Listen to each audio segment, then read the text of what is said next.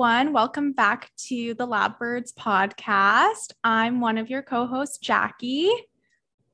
And I am Bridve, your other co host. And we are here with you with episode three. Yay!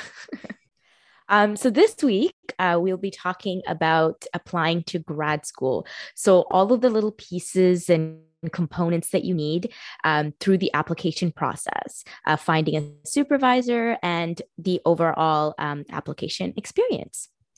And uh, this episode, we are going to have our first ever guest. We're really excited about it. We have um, Hannah Froome. So she is doing her PhD at Brunel University in London, England. Uh, and she will be sharing her perspective about applying to school internationally because she's a Canadian and now she's living in the United Kingdom doing school. So we're really excited to have her on later in the episode. Yeah. So um, I guess we can get into the episode. Um, so we actually thought of giving you guys an overview of the common components for a grad school application. And then we'll um, sort of share our experience applying to grad school.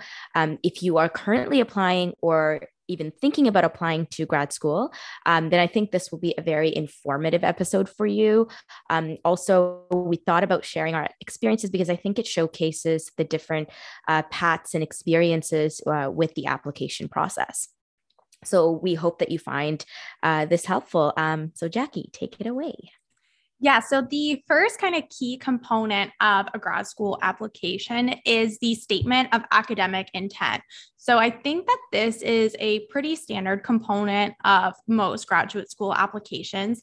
And this is like a one to two page personal essay of sorts where you can describe what your career aspirations are, what your plans are, your specific research interests as well, if you have anything that you know you really want to do. So, for example, if you're applying to a school that has like a really great, um, I don't know, chronic disease management research program, and that's really mm-hmm. what you want to do, you can say that in your letter of, att- of intent or statement of academic intent.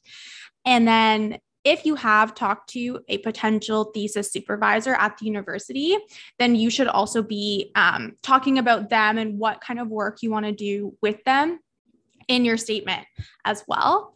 So I think that this is one of um, the most important parts of your application because it gives you a chance to say to the applications um, or admissions committee as well as you know potential thesis supervisors why you're interested in the program and also tell like who you are so that way anyone who's reading this knows, okay, this is Jackie mm-hmm. or this is Bridve.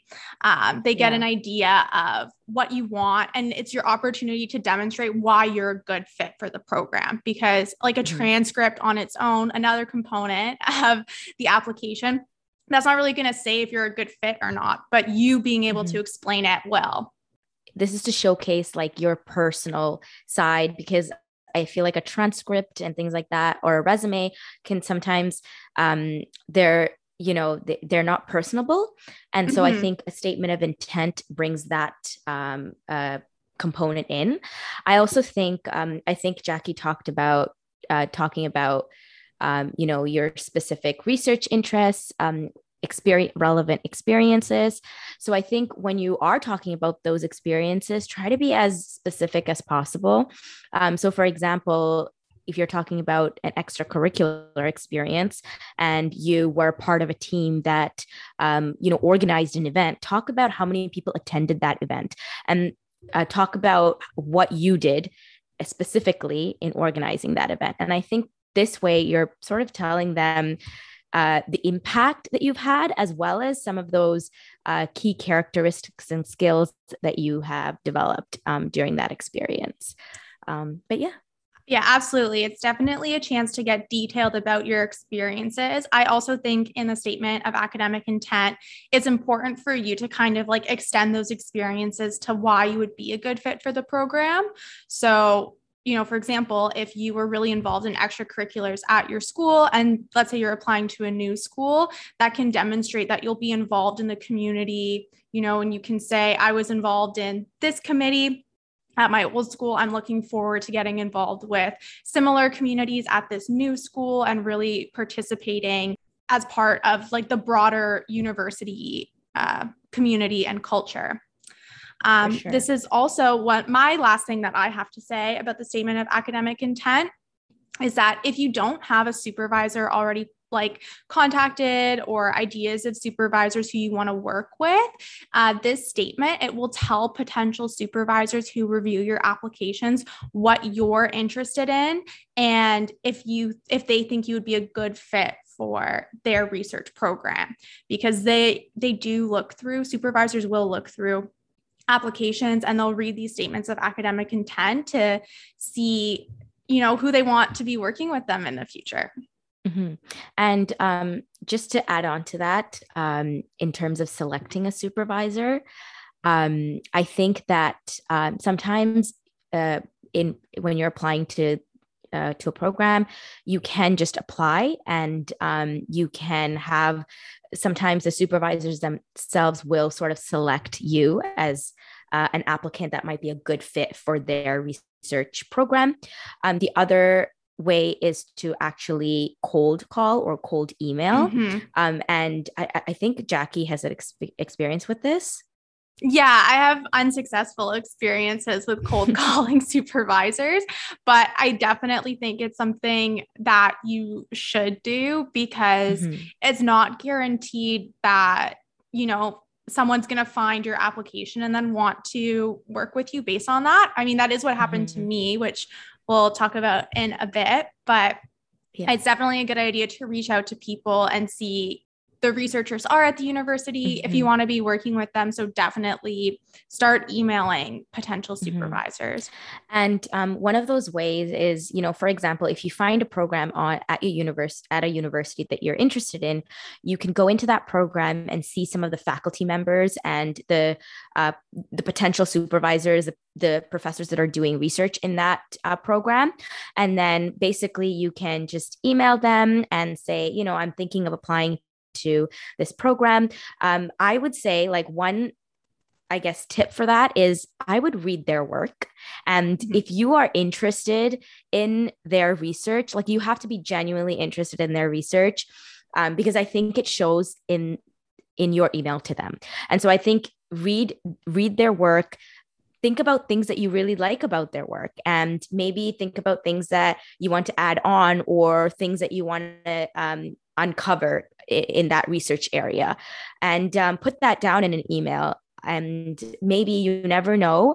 Um, they may look at your email and actually receive it well and uh, could potentially um, you know want to be your supervisor. So yeah that would be my sort of last tip on that yeah, I think the other thing too with uh, cold calling supervisors, which I didn't do when I applied previously, is don't mm-hmm. hesitate to follow up because if your supervisor is, you know, teaching a 400 person class and, you know, they already have like 10 different graduate students, their inboxes are flooded. Some professors or potential supervisors sure.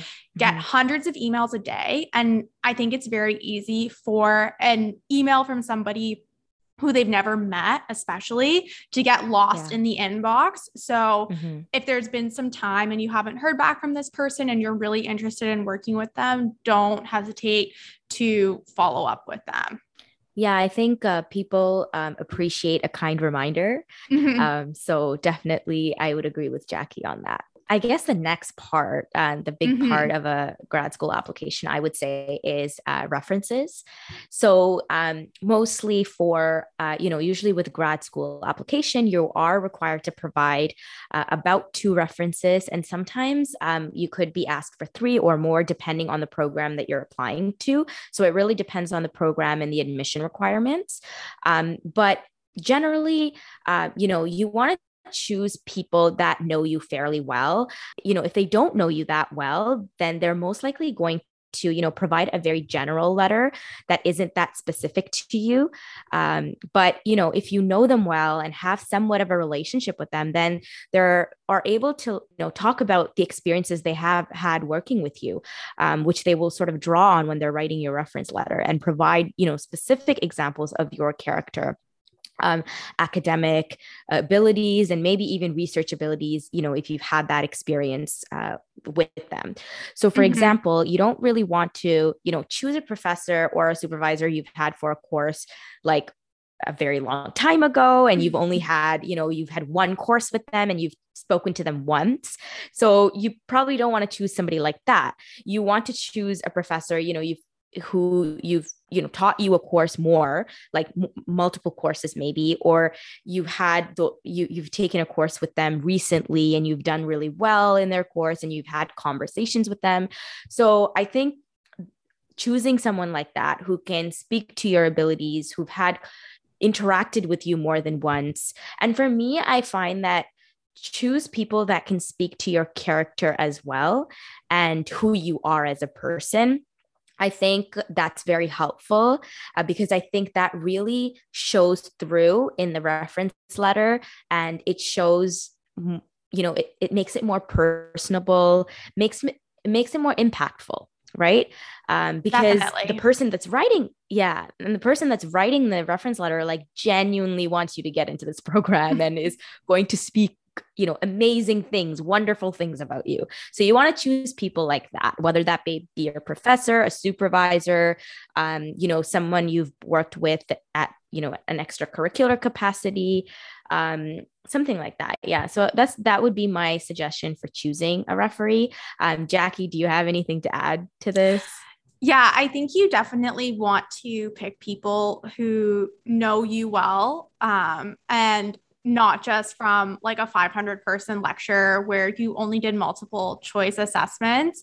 Um, try and pick a professor who you maybe had more of like a seminar style class with where you know there's a smaller class there's perhaps more discussion in the class so that way they have an idea of how you articulate your thinking um, a professor who has perhaps evaluated your writing so that way mm-hmm. they can speak to those kind of merits and then try and think of somebody who could potentially complement what you're saying in your statement of academic intent as well and who understands sure. you know what your motivations are for applying to the program and can speak to that and um, I would say to contact your referees as early as possible as well.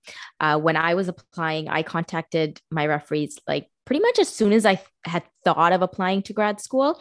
And um, this ensures that you have you know you've given them enough time to prepare the letter but also if you know for whatever reason it might be one referee isn't able to provide you with the letter um, then you still have you know plenty of time to find another one.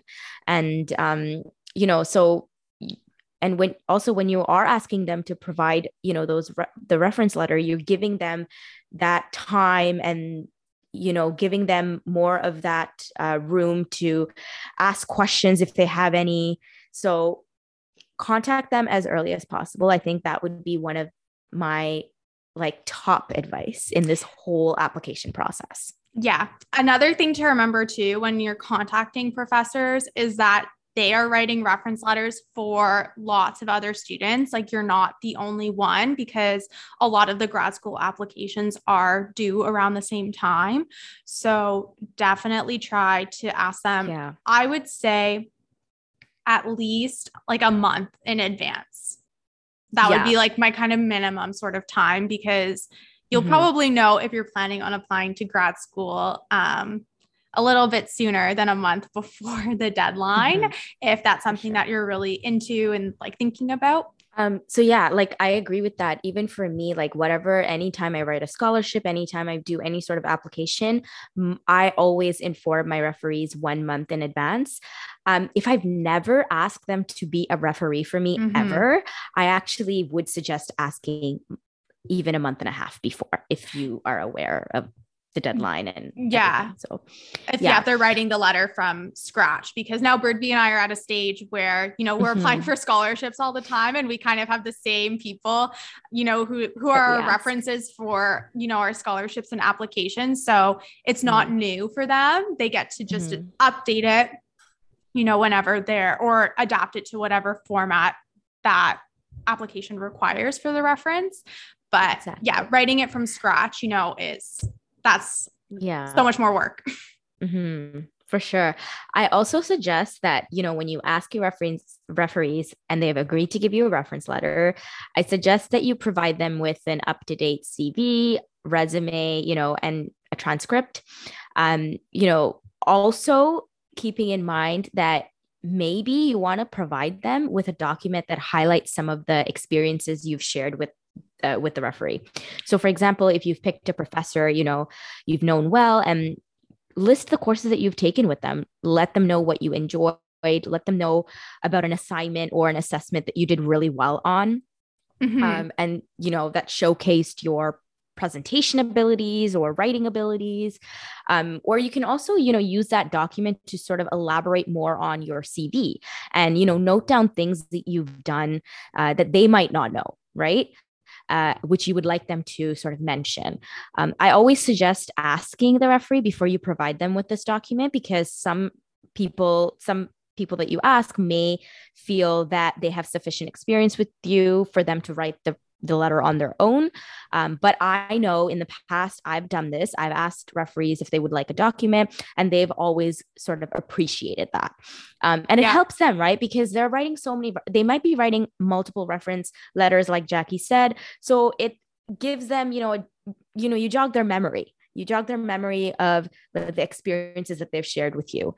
So um, I think a document like that would be very helpful. Again, I would suggest asking them first before you uh, send that to them. Yeah, I think um, when they um like say, "Oh yes, I'll be your reference for you," and then you reply and are obviously polite and say, "Thank you so mm-hmm. much for your time. Would it be helpful if I sent you, you know, a document with some more like information to help you write the letter?" You can also even offer um, some professors um, you can help them draft the reference letter as well. Like that's also yes. been a thing that I've done in the past. So yeah. I would say offer to provide them you know, any assistance that you can and support yeah provide them with and then i think those personalized documents are really helpful because if they're writing the reference letter then you can cover all the specific criteria that that program is requiring that they're not necessarily going to know they're not going to know mm-hmm. in your mm-hmm. program oh there's like a really heavy stats component and that you want them to say oh, I'm good at stats exactly. in the letter. Yeah. So I think that's where this document can be really helpful. Um, I think my overall tip, and we've sort of touched on this, when you're commu- communicating with your refer- re- referees, be clear. Like, you know, tell them what you're applying for, why you are asking them to be a referee, um, like what makes them uh, a good fit, or like can they speak to your abilities as um, uh, in academic writing or presenting. Mm-hmm. Um, also, you know, let them know when the application is due. I always like to bold this in my email just because yeah, I think because you know when you're con- contacting these referees, again, they have so many things going on. Um, they have so much work going on. So you know, letting them know what the application due date is and bolding that, um, it's more likely that they're going to see it in the email and they're sort of going to note it down in their calendar. A tip for this: um, I would tell them a due date that is two days before the actual due date. And I like to do this because if they were to run into a problem or you run into a problem or whatever it might be, then you have time to sort it out before the actual deadline. Um, you know, so I think that is something that I've always sort of practice. Like anytime I ask someone for a reference, I always set the due date for them two days before the actual due date of the application. Um, also, let them know the procedure for submitting the reference letter because different universities and different graduate programs can have um, different ways of submitting that letter. So make that clear to them. Um, also send them a reminder halfway before the deadline. So, for example, if you contacted them a month month in advance and they said, yes, I'll, you know, submit a reference letter for you, then, you know, at the two weeks mark before the before the deadline, I would send a reminder, a kind reminder email just to see, um, you know, just to remind them. And a lot of the time I found that when I do send that email, they really appreciate it. Um, and, or if they've already submitted it, they just let me know. They just say, oh, you've submitted, I've submitted it for you. And then yeah. at that time, you can you know, send them a little thank you note um, after you've submitted the letter to show them your appreciation. I also think this is a really great way to main- maintain that relationship with them, just in case you need another reference letter in the future. But I think it's also like from a genuine place. They've taken the time to write something for you and they want the best for you if you've chosen the right referee but yeah, so I think it's really nice to, you know, give them that appreciation and send them a thank you note. Yeah, I think a thank you goes a long way. And then um, just to add a little bit on to what you were saying, I also think in your request, you should tell them if there's any specific like format, um, like you said, mm-hmm. instructions, mm-hmm. you know, for how to submit it, but also if there's like a word limit on the reference letter, um, if there are like specific topics that the referee letters should touch on or you know any kind of formatting things for the document itself also let them know that too and yeah definitely send out a reminder um, i think in my experience um, i feel like they're the supervisors who submit it like two weeks in advance like what you're saying for yeah. or there are yeah. the supervisors who submit it on the deadline so yeah i would say don't be too worried you know if you have a supervisor who's kind of a little or a bit referee, yeah, a, yeah, a referee, mm-hmm. sorry, who is submitting mm-hmm. it closer to the deadline because I think that they mm-hmm. will get it done and they wouldn't commit to doing it for you if, you know, they don't plan to, but if you're in a situation where you haven't heard you know, the day before the deadline, I would say contact them and remind them of the deadline. And then if you take mm tip to tell them an earlier deadline, you don't have to worry exactly. about it. Exactly. Exactly. And this is what it takes away your stress, your anxiety, because they think they're submitting it on the last day that it's due, but it's, you know, due two days later. Or even, mm-hmm. you know, um, a referee can sometimes run into a problem where they can't submit it on the day. So they might contact you be like, oh, I'm having trouble submitting it today. And then you can be like, oh, guess what? It was, it's due two days later. So you have another day. So, yeah. you know, it gives you that flexibility and that time and it takes away all the worry and the stress. So I think that's a, I think that's a tip that I've always followed and it's mm-hmm. always worked out in my favor. So, yeah. Yeah. So I think, is there anything else for reference letters or should we move on to? No, I, think, I think I've pretty much covered everything for references. Yeah. So the next component that is a part of most grad school applications would be um, your transcripts and or degree parchments so typically if you have graduated from a program and you're applying for you're applying for your master's, let's say, and you've already completed your undergrad and you've been working or whatever, they'll ask you most likely for your transcripts from school, as well as a photo of your or scanned copy of your actual degree.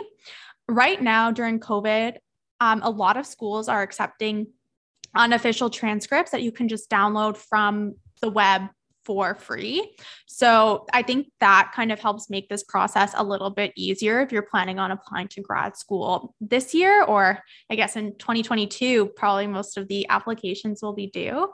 Um, mm-hmm. But in the past, when you know i applied for my master's i had to send an official copy of my transcript what the universities will do is they'll like mail each other official copies. And there's typically um, a small fee associated with sending an official copy of the transcript to the university. So I would say, I think like five to 10 ish dollars. Um, now I think some of the schools are a little bit more modern and are sending official transcripts electronically but mm-hmm. definitely try and do that process early because you know your transcript could get lost in the mail and then the university doesn't have your transcript and you know all of those kinds of you know you want to avoid any type of delay mm-hmm. with that yeah so yeah i agree giving yourself i think enough time is sort of my i would make that would be my key advice for this whole application process um so there are obviously you know personal information in the application process that you need to complete and so this is this could be you know things like obviously like filling out your name, your date of mm-hmm. birth, everything that the application asks. But Um, also, English uh, language proficiency, uh, which is basically where you are required to show evidence of oral um, and written English proficiency. If you are someone who've actually taken full time a study in English uh, before, then that in itself is the evidence that you show, um, which could be like, you know, a degree that you mm-hmm. completed. Um, if not, then you you know you might need to take a test. So again the specific requirements for this is something you should be able to find in the admission requirement section of the application um, because it can be different um, and maybe the process may also be different. So that is something that you should check out if you are someone who hasn't uh, had formal full-time study in english. Um, also some grad schools and progress uh, programs may require you to take the GRE, which is the graduate record examinations, uh, which is basically like a standardized test. Some graduate programs and schools require that. So, again, make sure that is something that your program requires, or if it doesn't require, then you don't have to worry about it. Um, some programs may also ask you for other materials like CV or uh, a sample of academic writing that you've done in the past. Um, so there, overall, there are little parts to the application that might differ between graduate schools and graduate programs and their requirements. So mm-hmm. I think my full like overall tip would be go through the admission requirements and look at what's required um, and sort of um, mark that down so you don't lose uh, uh, you don't lose it in the process of doing your application yeah anytime i'm doing um, an application i always make a checklist of everything and then um, i have it in a place that i can easily access and then i can go through and make sure i check everything off mm-hmm. um, yeah. i would recommend that if you have to submit a CV for um, a grad school application to have that checked over by someone at your university and mm-hmm. like the career. There's always people in the career place that or center. yeah. yeah. And you know, support. or yeah, or even just someone, even if you know someone who's already in grad school um, and can sort of look over your whole entire application, I think that would be um, pretty um, you know that might be helpful for you as well even for especially your mm-hmm. statement of intent i think right? Because i think um, having someone review that and seeing if you've captured and explained and s- basically sold yourself yeah. uh, well because i think or pitched yourself well that's that's a better wording. Um yeah and getting that sort of input from someone could be helpful um yeah, I think that all in all, getting someone to review your application um, is a good tip. Yeah, for the having someone review your statement of academic intent, this can also just be someone who knows you really well too. Like if you're an undergrad and you have your roommate, like your roommate could review it, um, especially if yeah. they're a good writer and they know you really well. I assume if you're living with them, so mm-hmm. they can provide like a good kind of second perspective. Also check mm-hmm. your grammar um, exactly. Yeah. yeah. I think, um, yeah, there's nothing worse than sort of writing this statement of intent, pitching yourself really well, and then you find that you have a grammatical error or like you missed a word or spelling. Um, so yeah, like having someone check that over is like another set of eyes, and um, it'll also help um, you feel better about what you're submitting. Yeah. And then I think the last kind of component of graduate school applications is that there is pretty much always a fee to apply. Um, mm-hmm. and this fee, from what I've seen and in my experience, is about a $100 per program. So mm-hmm. keep that in mind when you're planning out and applying for grad school and make sure you have that money put aside to apply to school because, yeah, it's definitely. Mm-hmm a good chunk of change for an yeah. application. Also, um, just to reiterate, different schools, different programs might cost differently, but I think um, generally it's around that ballpark. So, um, yeah, from yeah, what I've seen, like looking at mm-hmm. research based programs and then yeah i've applied the school all the schools i've applied to in the past they've all been about a hundred dollars i also yeah. think too if you are um, in a situation where you could potentially apply for like financial aid or something, there are ways that you can get that application fee waived. Um, so if you're in a position where you'd like that option, um, don't hesitate to contact someone at admissions and see if they can do anything for you to waive the mm-hmm. fee or mm-hmm. perhaps reduce it.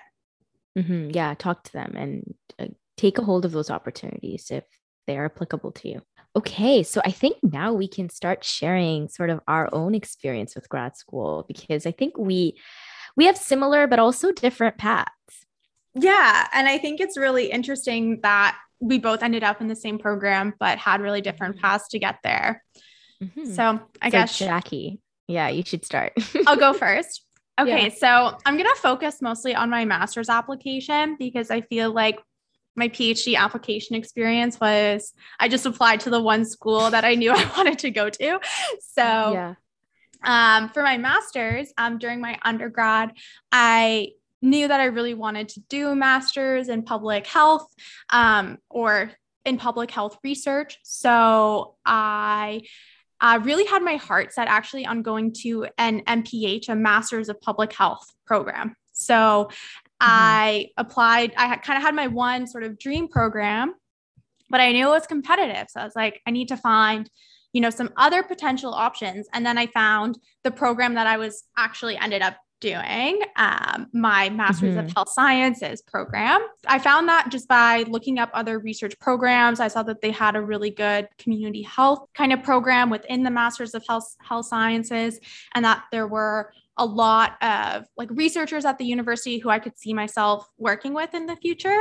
So I applied to that school as well. Um, I don't want to say it was like a backup, but I only applied to the two schools. And then at the time of applying, the MPH was definitely what I had my heart set on. Set on. Mm-hmm. Yeah.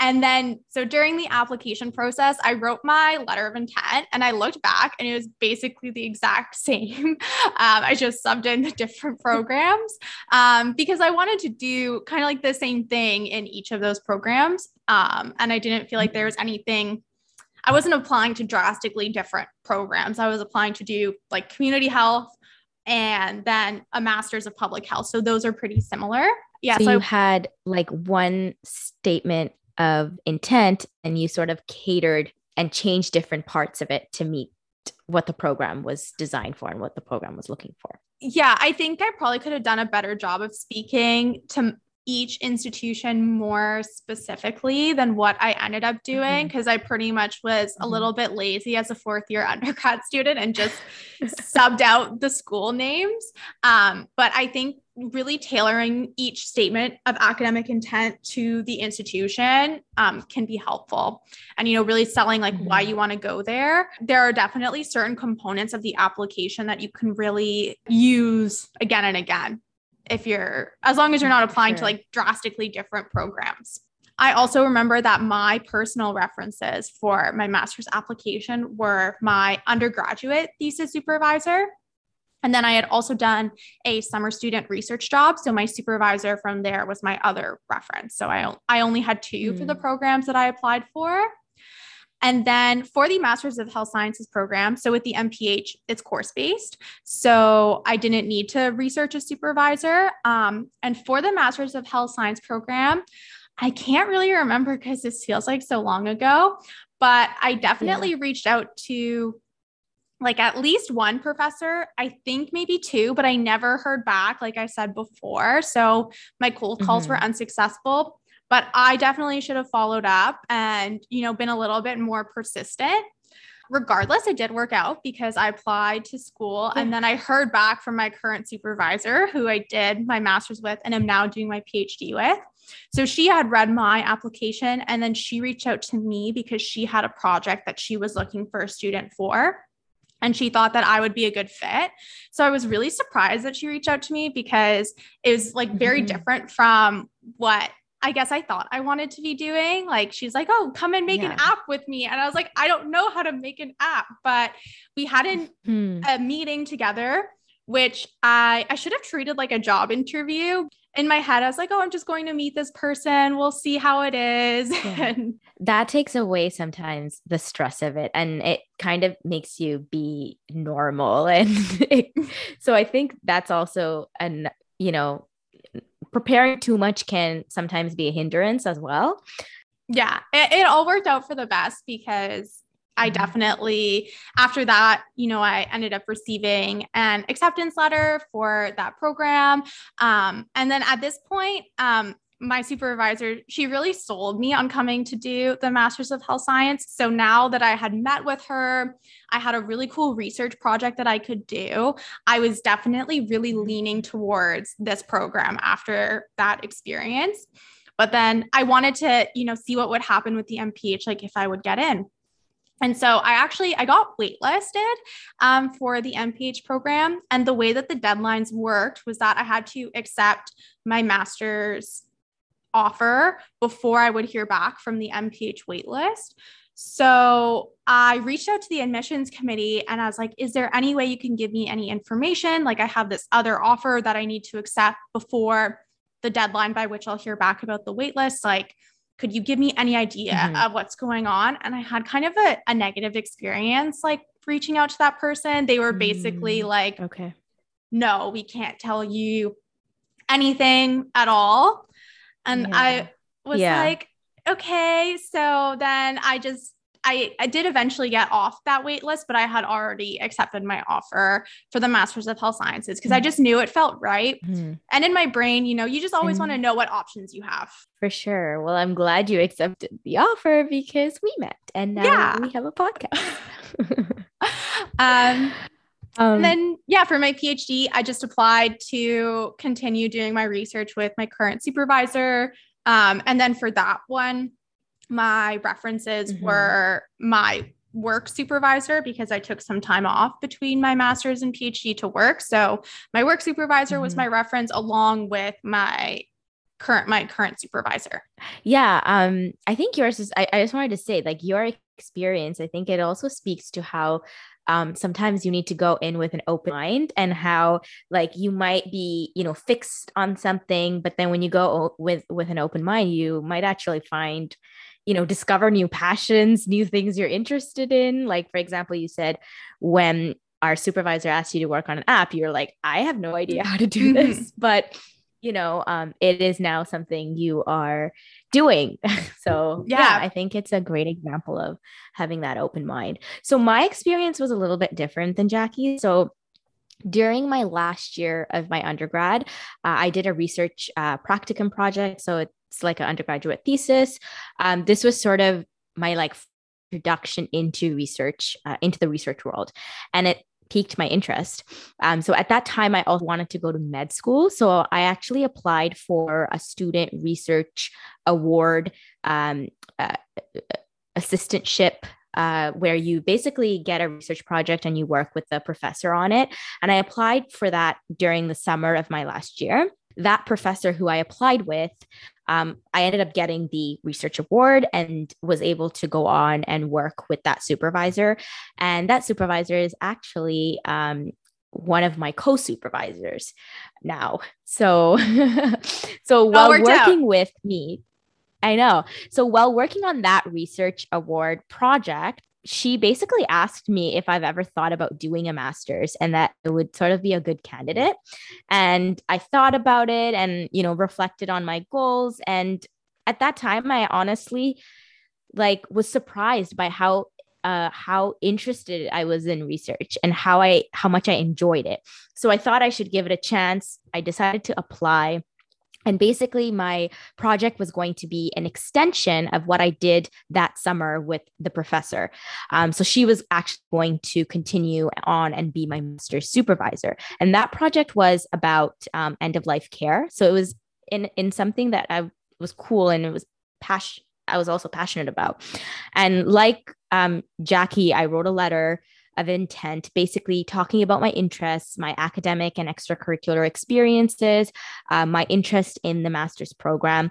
And because I had I had already had a project and a supervisor, I talked about um, that as well. So I provided a brief overview of what I plan to do for my master's thesis and why I would be sort of an ideal fit for the program.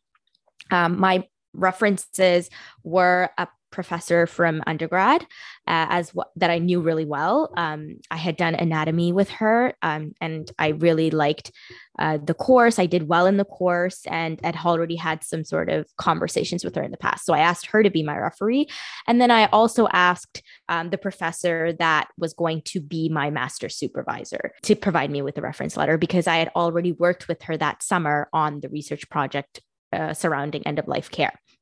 I submitted the application and then sort of, you know, went on with my life. yeah. um, after a couple of months of after submitting my application, I got an email from, you know, the professor that was going to be my master supervisor. And she basically told me that there was another professor who wanted to work with me. And apparently, that professor, who is now my primary supervisor, um, had found me in the application portal and felt that me as a candidate would be an appropriate fit for her research program. So she had talked to the professor that I was initially going to work with and um, basically contacted me. And so we arranged uh, you know, a meeting, like I guess what Jackie talked about, mm-hmm. and we just had a conversation about um, about my masters and what it would be like. And I was offered a new project, and uh, this was a qualitative research uh, project evaluating patient and healthcare provider perspectives on using mobile health technologies for heart failure management. I had prior experience with qualitative research. I also was interested in chronic disease management as well. And I also felt that um, both of these professors would be someone that I wanted to work with. And so what ended up happening was the initial professor who was going to be my master supervisor and this new professor um, wanted to be my co-supervisors. Mm-hmm. And so I got this project. I got supervisors and I want to say like both of these supervise both of my supervisors are amazing. They even even the the professor that was going to be my initial supervisor for my master's alone is amazing. She's very student focused, very kind. And I've had so many conversations with her, and they were all, you know, amazing people in terms of amazing, highly qualified researchers, but also just um, great people that I wanted to work with. Um, so after this conversation, I got my acceptance letter into the program and started my master's. I actually worked as a research assistant in the summer for my two supervisors before I officially uh, started my master's. Um, and then in the second year of my master's, I transferred into the PhD program. And I basically had to apply to the program like I did for my master's and also had additional requirements and process to go through, which is in itself that process can be another podcast episode on its own. yeah. But um yeah, that's how it led me to get into my PhD. That's awesome. And I think too, you also kind of had that open mind sort of thing that I had as well, where you applied thinking that you wanted to do one thing, but then you were open to other opportunities and working with other people. And I think our our shared supervisor was very good at selling us on um, working with her. And I think we've talked about this on the podcast before, but your supervisor is so important. So I think if you ever mm-hmm. have the opportunity where you're applying for school, and you meet a potential supervisor and you really hit it off with them, like go for that and kind of go with your gut feeling, I think a little bit too, because when I was waffling between programs, like my gut was still t- like my gut just knew that I wanted to do my mm-hmm. master's of health sciences. Yeah, for sure. I think our supervisor um, sold us. um, she sold her, you know, her program really well. And honestly, it has lived up to its expectations. So for me, I have no complaints. Definitely. So I think now we will have Hannah on and we'll transition yeah, into excited. that interview. Hannah Froome uh, is a first year PhD student in public health and health promotion at Brunel University in London. Her research focuses on digital behavior change interventions and their effectiveness on dietary intakes in children, specifically children in low income families. She values volunteering with public health organizations within and outside of academia to improve her knowledge and to network. Um, in her spare time, she loves to read and spend time outside. I'm just thinking about all the times Hannah and I went to the gym. um, Hannah did her master's in Canada. Um, she was actually a part of our lab under Jackie and I's current supervisor. Um, I have to say, she is one of my uh, best friends, and um, she and I were pretty much a partner in crime during our yeah. masters, working with each other all the time. So I'm very happy to introduce Hannah Froome and welcome her to the Labbirds podcast. Oh, thanks so much, Bridve. Yeah, I just just to quickly say I'm so happy to not only see you guys again, but to join you. So I feel so honored to be asked to be on your podcast. And it just feels so good to be kind of talking with you guys again. So yeah. Yeah, it's great to have you on. And by the way, I just want to say that we are recording this podcast a little bit differently than we normally do. We normally record it in Jackie's room. But right now I am in Pickering, uh, Ontario in my kitchen. Jackie is in Ottawa. Yep, I'm in Ottawa. In her living room. And yes. Hannah is basically you? I'm in I'm in London, England, in my yeah. flat right now. So yeah, I kind of forgot where I was for a second. So yeah. we're basically recording this over Zoom. So hopefully the audio is good. Yeah, so it's a bit different today, but we're super happy to have Hannah here to share her experiences um, now that she is a PhD student in a different country from the one that she's from. So, thanks again, Hannah, for joining us. And to start off, what sort of made you want to pursue a career in research and start your master's and then continue on with research doing your PhD?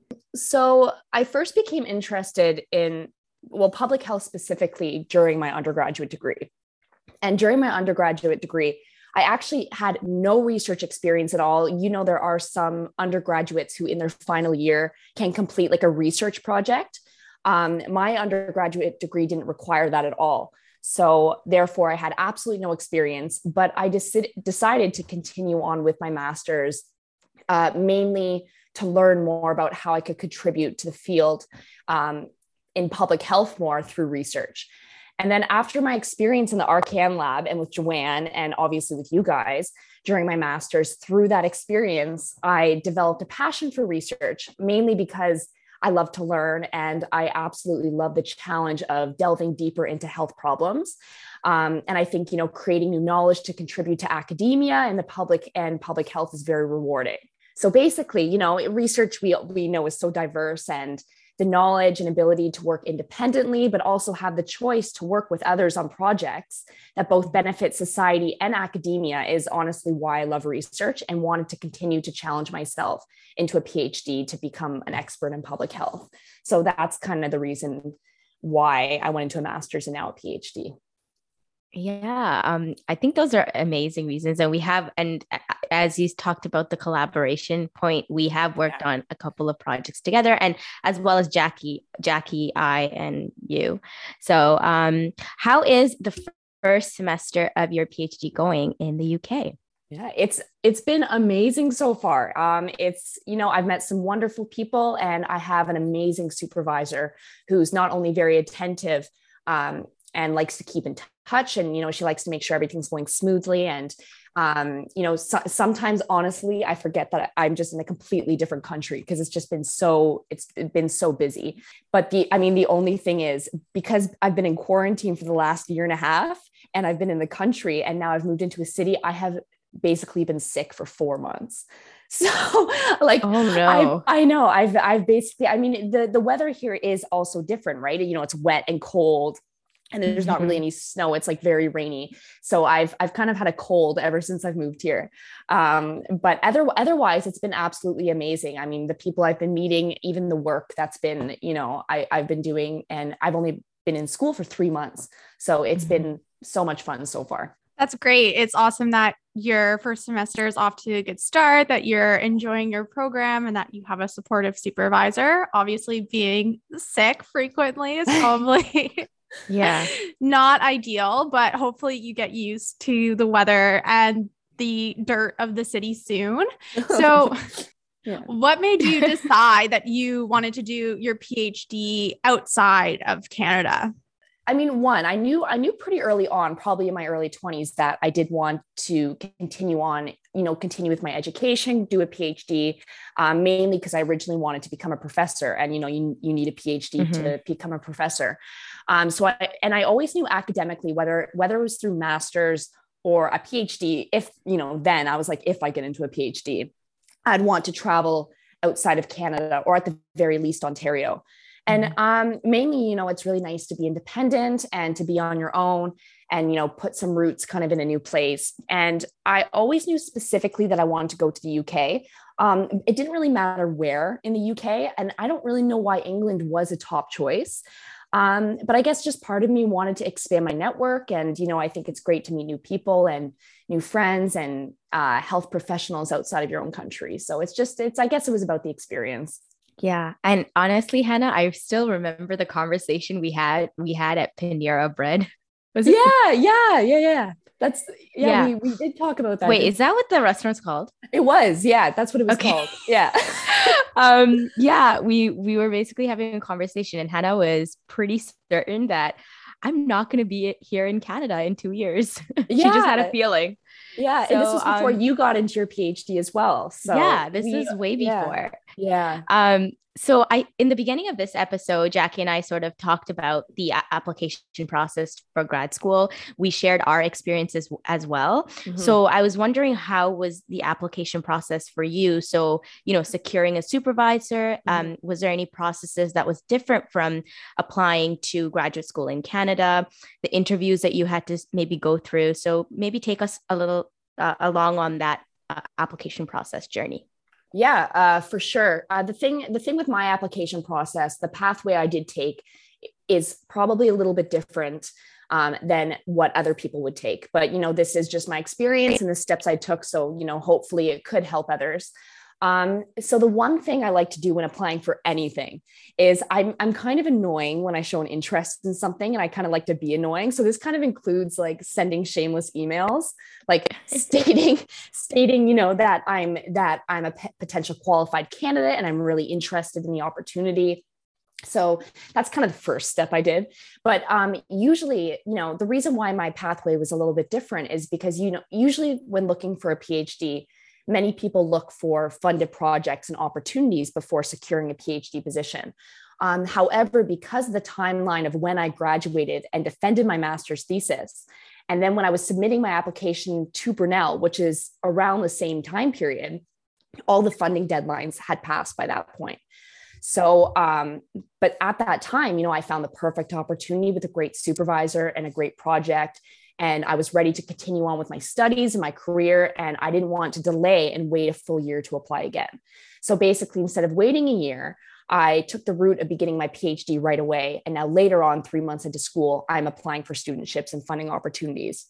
So that process is a little bit different. Um, the application of applying for funding and studentships is, I'm sure, the same, um, mm-hmm. and also the interview process and getting into the school, I'm I'm sure is the same as well. So I still did have to do an interview, of course. You know, you had to go through the whole interview process, um, and to get to that point, I first did my research on schools in the UK and programs, um, and this took me around a month to do to you know really kind of do research on what I was interested in. And when I finally found the public health program at Brunel University, um, I came across my supervisor and i noticed that she had you know incredibly similar background to me as i did during my master's. She had um, a background in digital health and behavior change interventions and you know focus on children. And um, i think the only difference was she was kind of more, more, focused on physical activity and i was nutrition and dietary intakes. So i uh, i reached out to her you know stating my interest sending her my cv and then i met her online which was more considered um, an, inf- an informal interview where we discussed my potential research project. Um, and then afterwards, I went through a formal interview with around three to four faculty members, which included my supervisor. And the questions they asked were based around, you know, what I wanted to do, how it would benefit society and academia, what theories and methods I would use for my research. And through this time, I also had to prepare a proposal. And I can't remember exactly what the word count was. Obviously, it could depend on what university you're, you're applying to. But mm-hmm. by the time I got into the university, it was around like 6,000 words. And I had to um, also submit a CV and a personal statement. And then through that interview, it basically took a couple weeks, to, um, up to a month for them to decide if I got accepted. So the whole process from when I first, you know, started doing my research to when I got accepted was probably around four months or so. So I did really mm-hmm. start looking early and took my time into what I what I wanted.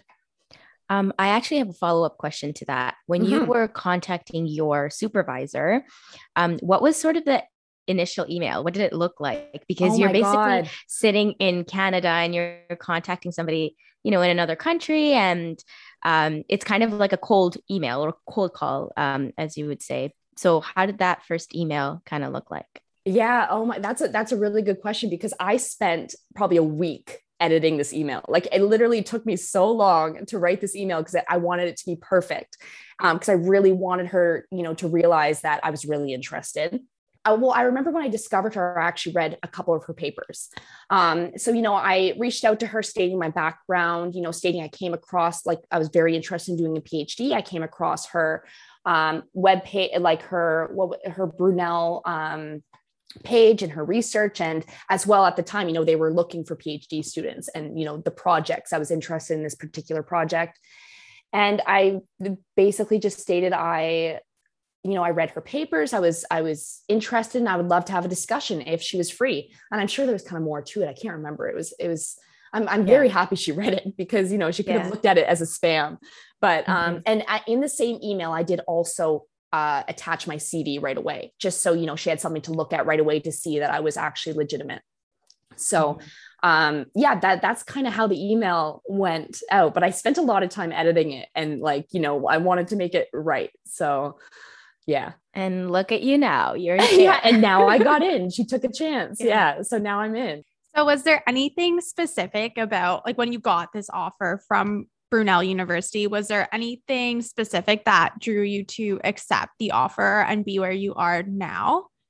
Yeah, I mean, the main thing was uh, the winning factor actually was my supervisor um, because you know three of us we know it takes a well anyone that's applying knows that it takes a lot to consider and to factor in when going into graduate school specifically a phd and mm-hmm. you know personally i don't care that much about what school to attend Mm-hmm. Um, you know, it's more about the project, but mainly to me, it's the supervisor.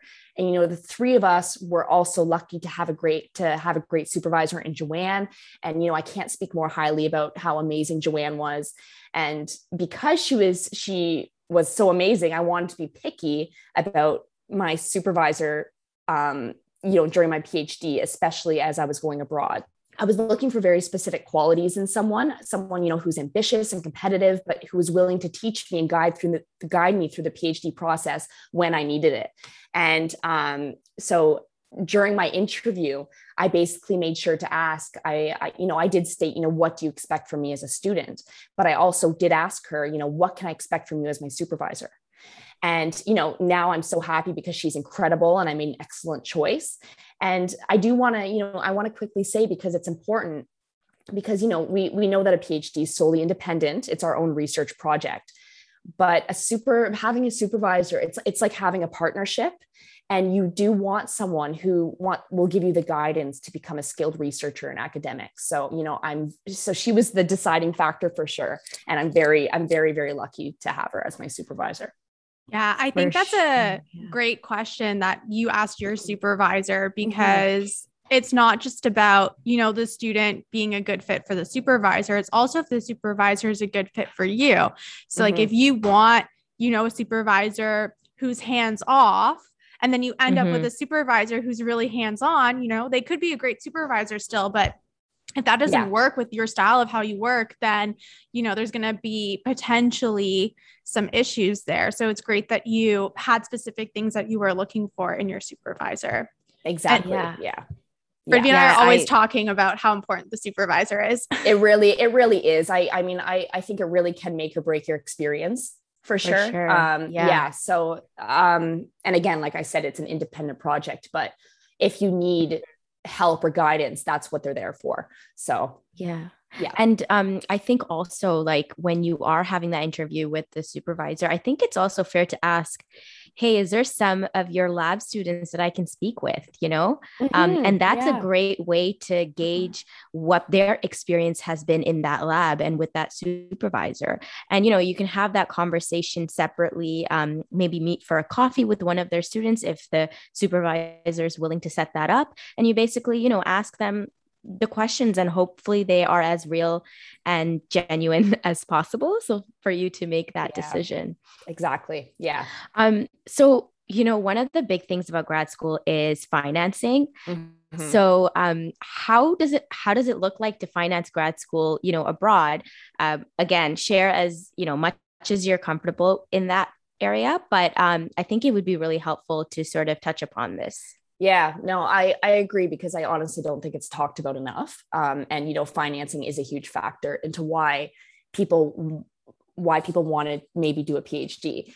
So, um, you know, and it's something to really think about when you're going abroad because international fees are more expensive than home students, right? Mm-hmm. Um, so usually, you know, I think the advice I can give around this is you know you can find phds through and funded projects through websites and links online. Uh, when looking for a phd there's actually a very specific website i went to. It was called findaphd.com or ca i can't really remember. Um, but it was called find a phd and it's a website that you can choose your discipline, your location, institution, PhD type, and also funding. And from there, you can see what is available and uh, where and then how to apply. Um, but just like Canada, you know, there's of course scholarships within and outside the school, and there's RA and TA positions that you can receive throughout your PhD. And there's a lot of opportunities um, that will help you with these costs, and like any extra costs that you may have. You do have to go looking for a lot, I would say, mm-hmm. um, yeah. but there's there are tons of options. Um, and obviously, I am still new, um, so I'm sure kind of maybe a little later on, I'll um, there will be a lot more there's probably a lot better advice I'll be able to give in this in this topic because I'm still learning about all the different ways to kind of find little pots of money, like little tutoring positions, um, you know, to help disadvantaged uh, elementary school students. And there's just tons of little um, opportunities for PhDs. Mm-hmm. Yeah, I think um, finding those little income sources. Mm-hmm. Um, you have a variety of income sources as a grad student. Um, yeah, you really do. Yeah. But you do have to go looking for them uh, quite a quite a bit, actually. For maybe sure. maybe and and like I don't know about you, Hannah, but my advice would be to apply to everything. Yeah, basically. No, I, I agree. Yeah. yeah, fully agree. Yeah. Yeah. So, Hannah, um, have you noticed any differences between um, going to school in Canada and going to school in the UK? I know, you know, they both speak English, English speaking countries, and Canada is mm-hmm. even like part of the British Commonwealth, as they call it. So, mm-hmm. um, are there any major differences that you've noticed between going to school in these two countries? Yeah, um, I have I have seen quite a bit of differences, and you know, but before you know, before I say them, I do want to really state that you know the UK and Canada both have extremely competitive, you know, you know, some of the world's best universities, right? So when I'm talking about these differences, you know, I'm not comparing which one is better. It's just it's just you know what I've noticed and what I've discussed with other students. And you know, the first thing that I've noticed, actually, like right away, was that the course structure is quite different. So during my master's in Canada, and as you both can support during your PhD, you know, there are mandatory courses that, you know, with end of term grades that you need to be taking in Canada within the first few years of your study. Um, I think in general, this is in all of North America, like like uh, the states as well. Mm-hmm. Um, but whereas in my doctorate studies, there's no mandatory courses, and it's all research development based. Um, but the thing is, it's, it's it is still just as busy, such as taking courses, because all doctorate students, at least at my school, are given um, a tool called the 3D Development Researcher Tool, and it's like a, a framework that captures all the goals and skills and workshops and courses that you need to take to improve your professional qualities throughout the uh, the years that you're here. But otherwise you know i i get to decide what i think will just improve my professional development more you know i discuss it with my supervisor. So it's it's it's all kind of the choice i i it's all my choice basically and there's no marks at the end. So that is that is i would say one of the main differences. And you know that could be why there's also an expected length. I mean there's a there's an expected length in each phd program that's different um, whereas in Canada, I believe the expected PhD length is around four years, right? You know, maybe going into five if you end up going over. Um, whereas I'm, I'm sure there are a lot of six year PhD students. I, and yeah, even, exactly. Yeah. I, I met an eight year PhD student the other day, actually.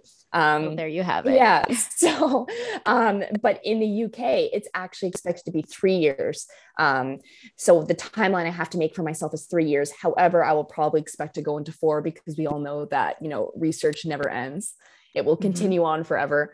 Um, but that the timelines are different, and it could be because of the course structure. So you know that that could that is the main difference I've noticed. That's really interesting. Yeah. And it sounds mm-hmm. cool. It's almost like a la carte, like what kind of courses and workshops and things yeah. you can take to up level your skills. Yeah, I mean, yeah. It, I mean, it's still it's constant though. Like it's it's still very busy. Like you're constantly, you know, working towards your professional qualities and development skills. And um, so it's yeah, it's it's definitely been busy, but that is definitely the main difference that I've noticed. Mm-hmm. So. Well, I think we should get to some fun stuff. So, how has it been to, you know, make friends and, um, you know, explore a new city, move to a new country, and like the adjustment? Yeah. Um, yeah, I, I I'm pretty sure you haven't met someone better than me, but I have I like like I said like I have a I have well again I call her my um London Bridve because I met I did meet a girl who is literally my England Bridve like Bridve and I like she said earlier we're literally we, we saw each other like every day. Like we are together all the time during you know the last couple years the couple years of our masters i mean like the last year yeah for yeah. for one year because jackie's masters and ours overlapped yes. she was yes. there and we were always like you know meeting up to yeah. um in the lab to work together and then jackie um defended her thesis and, and she left went yeah and she left yeah and then it was just it was just me and hannah yeah trying yeah. to figure out things and you know, do our work. So yeah, how has it been in the UK? Uh, it's been yeah it's been you know what I, it's been incredible so far i haven't had time to travel outside of london that much um, just because it's been really busy but you know london itself has been an incredible city to part of i have met so I, I work within central london as well on the side and i've met so many people both within academia and within central london so um, i would say it's just been constantly busy and it's been flying by so quick and there's just so much to do and transportation is easy and well right now we're going through tube strikes so transportation has not been easy um, okay. but it, uh, usually it is and mm-hmm. um, everywhere is also so close and traveling is relatively cheap depending on where you're going when you're staying and right now it's christmas and I, I work in covent garden on the side and it's absolutely beautiful during christmas time even though it's extremely busy at the moment but yeah, it's it's been really fun exploring the city, and everyone's been so lovely. So I've definitely felt a lot at home here. And um, you work part time. Yeah. uh, I can. Can I? Can we talk about work? that, that should. Be, yeah, that's fine. Yeah, no yeah. worries. So Hannah works part time at a bar. So I'm actually wondering if Jackie and I were to come, which you know that could happen. What drink would you get us or make us? and you're about to see how horrible of a barman I am because I don't even remember the names of all the whiskeys. I'll oh I'll, just serve you both Guinness because it's it's literally my, the the pub that I'm working at is literally mm-hmm. known for its Guinness. Do you guys like Guinness? I've probably I feel it. Guinness is Irish though. It's not British. Yeah. it's it's supposedly an Irish pub. So yeah, it's Oh, I, I, okay. Okay. Yeah, so I will That makes you, sense yeah so i will i will give you both guinness there we go okay, and i'll and i'll and i'll pour it for you nice i know i can't i can't wait to see you like actually making the drinks. I'm not. I'm I'm the worst one right you now. should get someone to video it. I'm the, I'm the worst. Well, no, that's too much pressure, and then I'll I, it would like spill over. Yeah, it's it's it's a lot of fun though. It's it's a great break from um, school, Mhm. and you know, it's it's yeah, it, it's it's very fast, and it's nice to kind of be in central just to get a different, um, just a different part of London, right? So For sure. And how Yeah. did you actually get that job um, when you went there? it was just I it was just pretty easy. I kind of just walked in. I said I'm looking for a job. yeah. They're they're always hiring, right? Um, Yeah. yeah. So uh, Mhm. they're all and and I don't know. Maybe being Canadian, I, I, I'm, not, I'm not quite sure. Um, no, but it's it's it, it was pretty easy, I guess I would say. I mean, I've Mhm. never had any bar experience before applying, so I was Mhm. very shocked that they took a chance on me. But you also learn pretty quick. I mean, the way they the way they train you is pretty um it's pretty I, it's pretty good, I would say. So they Yeah, kind of and I throw you into also the mix of it. I also feel like two years of masters gives you the ability to learn very quick Yeah, it does. But the amount and be of, adaptable. but the amount of like whiskeys you have to learn, like it's just wild. so Um, Well, that's awesome that you're both able to be meeting people at school and at work and Yeah. you know having I think having like a non-academic circle is good to have Mhm. um, just sure. to get a break away from all the academic talk. So I guess on the flip side of all the fun things that you've been doing, um, moving to you've moved to a different country in the middle of a pandemic.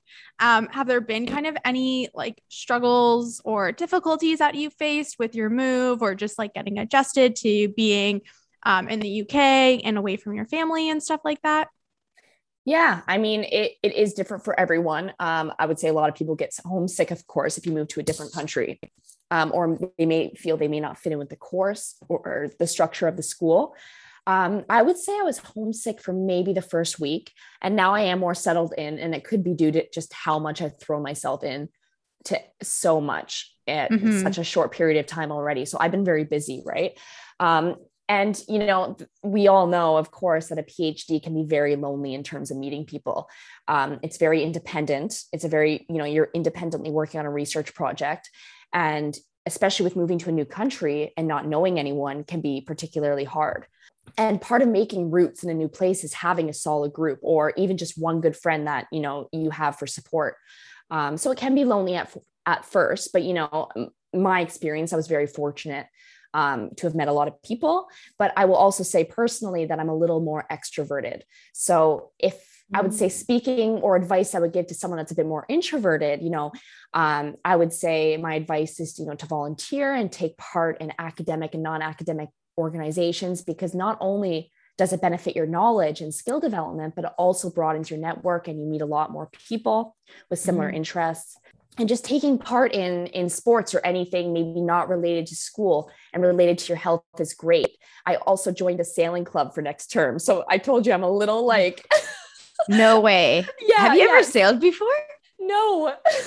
So i This is- i know. Yeah well i've sailed i think once in my life at a day camp and that was about it. And yeah they have a sailing Nice. club here. So as i said i've joined quite a few things. And um you know Bridve you you and i like we we did you know we took part in the we went to the gym quite a lot. We did some classes near the end of our Mhm. masters um What classes? We did like we did what did we pilates do? Pilates. it was Pilates, yeah, yeah, and um, so we did that, which it, it's just a good break, right? So Mhm, I would, I would for just say going out of maybe your comfort zone and taking part in some um, extracurriculars would really help. for sure. And um, with that, sort of to put everything together, and maybe our final question would be what advice you know do you have for students who are considering to apply um, abroad for grad school and you've mentioned some things but what would be like one of your top Mm, I would say so. It would, you know, it's it is a hard decision, and as we know, there's a lot of factors to consider. You know, you're considering family and financials. Your supervisor, the program. You know, you may be overthinking. Will it all work out? And obviously, within the last few years with COVID, which I, you know, unfortunately have to say, it made my, the process of me getting here a lot more difficult than it should have been. But I would say consider your options. And if you have a, an opportunity that you love and you think is the right choice, then go for it. And um, there's so many opportunities to grab onto and, you know, make sure you know your options. Uh, be picky with your supervisor. I think that is one as well. You want to find someone who, again, will want to teach you and guide you. Um, and also, from a more personal perspective, I guess I would like to say that I believe in taking kind of the hard path. And if you really want to do something, no matter what you decide, you know, there could be a consequence to it, but if you really want to do it, you will find a way. So that's the advice that I have for you. That's a great, that's great advice. I think you've pretty much summed up everything so beautifully.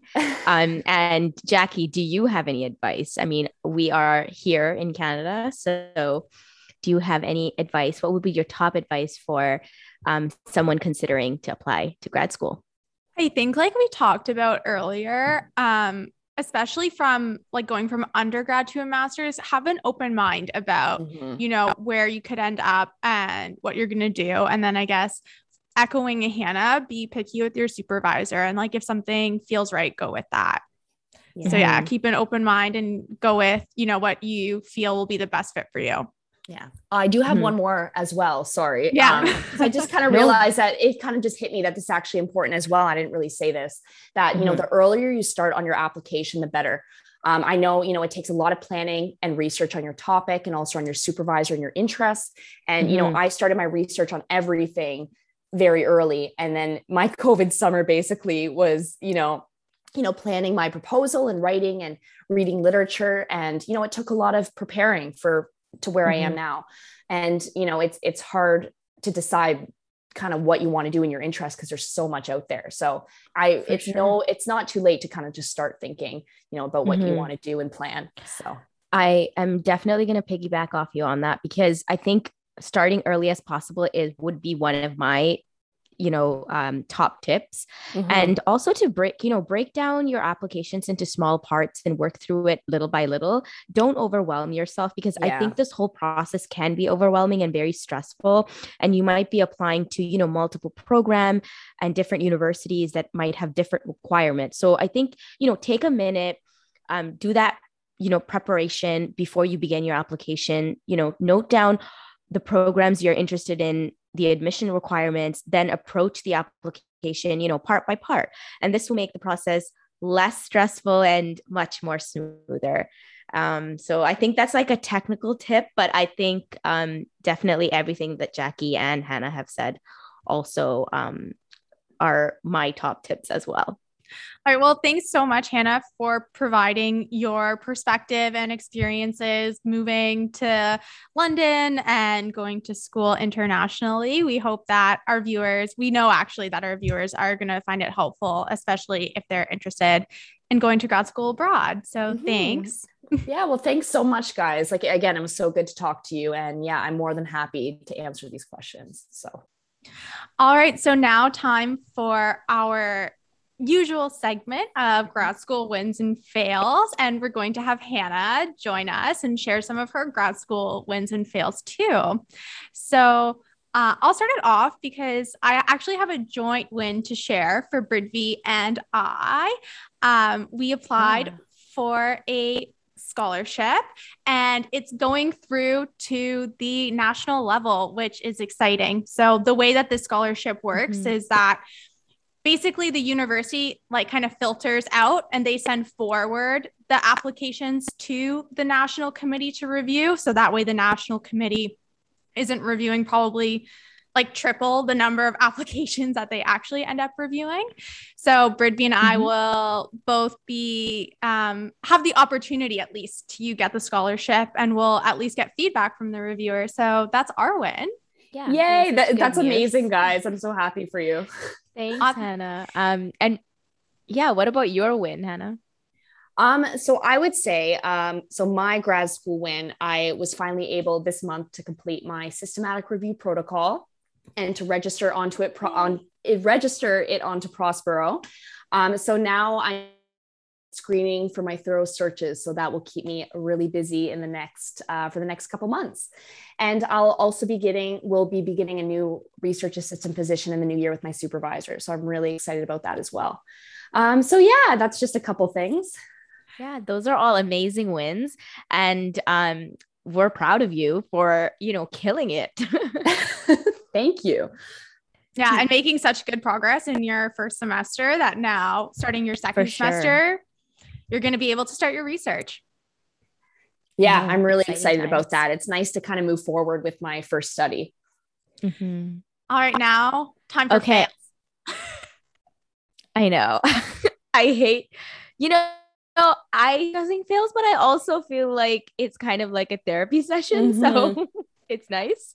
Um so What's your you know fail? what? I'll I'll start. Yeah, I'll start with my fail. And I don't know, maybe you can relate to this, Jackie and Hannah, or you know, our listeners out there. Um, so I feel like this semester I haven't shown myself enough compassion. Um, and I consider that a fail because I think that, you know, you need to take care of yourself. And I think that um, I haven't done that to the best of my ability this semester. But um, so as a grad student, you know, you're often have your own research, uh, but you might also be doing a bunch of other things. So for me, in addition to being a grad student, um, I am working on my own research, but also I'm a teaching assistant. So I have um, to mark assignments, uh, lead tutorials depending on the course that I am TAing for that semester, meet with students. I'm also a research assistant. I'm contributing to other research projects and helping my supervisor with, you know, writing grants and other things. So, and on top of that, you have like extracurricular activities. And this is something that all, you know, I'm Jackie and Hannah can all relate to. Um, and I'm normally, you know, I'm normally capable of juggling multiple things. I actually really enjoy it. I like being super busy. Uh, but this semester, I sort of felt, you know, overwhelmed and like not myself. And instead of like recognizing that and sort of being like, um, okay, normally you can juggle multiple responsibilities and be productive in all of them, but why are you feeling overwhelmed this time? You know, maybe, uh, you know, checking in with myself to recognize maybe you're not feeling 100% yourself. Um, not everyone can you know do everything all the time. So there's always like a threshold you know it'll be dependent dif- different sorry depending on um, you know the different seasons of your life. And so like be you know recognizing that and being kinder to myself i think i've I haven't done that. And so instead of being, you know, compassionate with myself, I was very, you know, hard on myself for being and super critical about, you know, not being productive enough or why are you feeling overwhelmed? You know, maybe checked in more with myself this semester um, about how I'm feeling, advocated for myself, maybe say no to a couple of things. um, and, you know, just be overall, you know, a kinder, you know, person to my to myself. Um, I think we always, you know, prioritize you know being productive. And sometimes um like in the midst of a pandemic and where different things are changing and you don't know what's happening i think that you know maybe being productive is not the most important thing. Um you know obviously get your work done and try to and but also you know check in with yourself and see how you're doing. And um, if you aren't being as productive just be reflect on that and just be more kinder and give yourself time and grace. So, yeah, I think that would be my fail. And it was a nice reflective period for because it obviously the semester is ending. So, as I move forward in my next semester, I will definitely be checking in with myself more. Yeah, um, I'm going to just jump in there and say I completely agree because I am so mean to myself all the time, and I still am. Um, unfortunately, it's it's so easy to compare yourself with other students and just compare yourself with other people in the lab in the office. And so, yeah, I do agree with you, Bridve, to be kinder to yourself, um, and also kind of related to what you say, what you said about kind of keeping healthy um, I really, my biggest fail is I really need to practice what I preach. I mean, we all study nutrition and I talk about eating healthy and how important it is in children.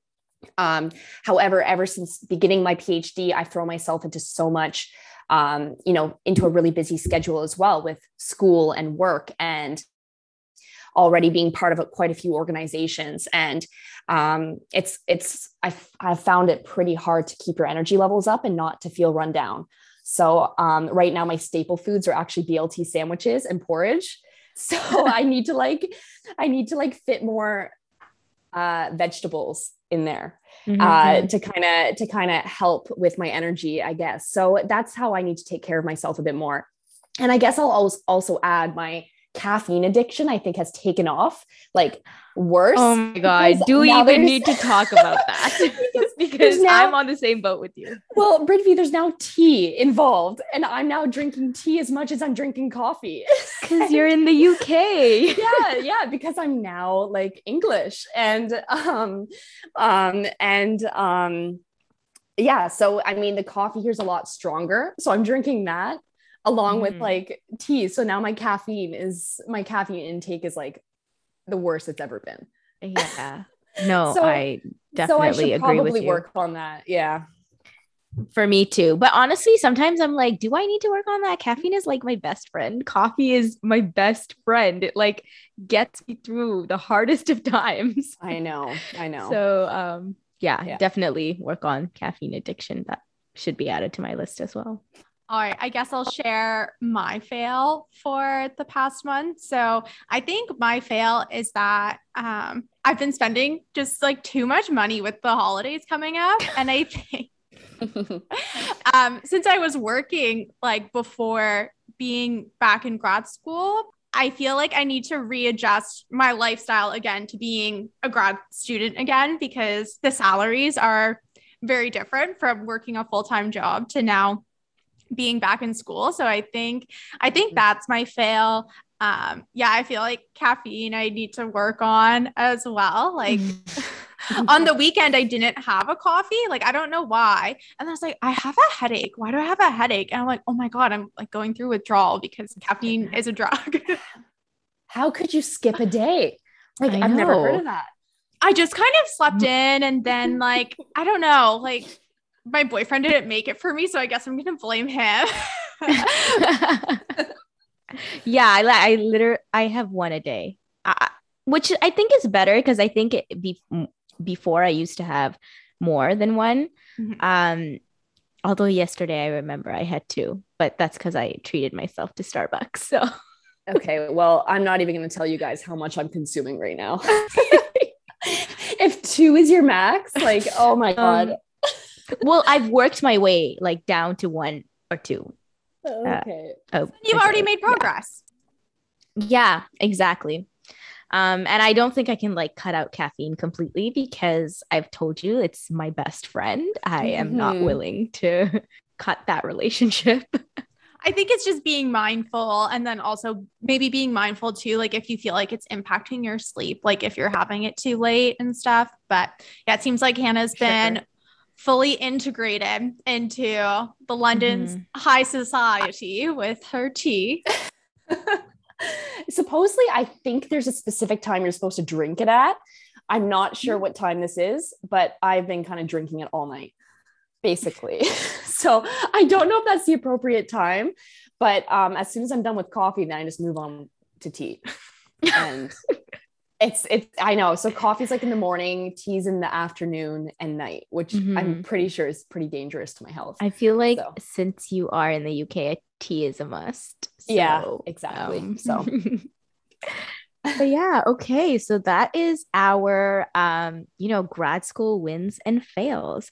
Um, and that is it for our episode uh, for today. Um, a huge thank you to Hannah for joining us and sharing her experience with, you know, the grad school application, especially, you know, applying to school internationally. I am very sure that all the experiences and the opinions that you shared um, will be very helpful to our listeners. Um, and so, catch our next episode in January. We will be talking about the science of routines and habit formation, which is a pretty cool topic. Um, until then, I want to wish you know all our listeners on behalf of the Lab Birds a happy, a safe, and restful holiday season. Um, we will meet you guys in the new year.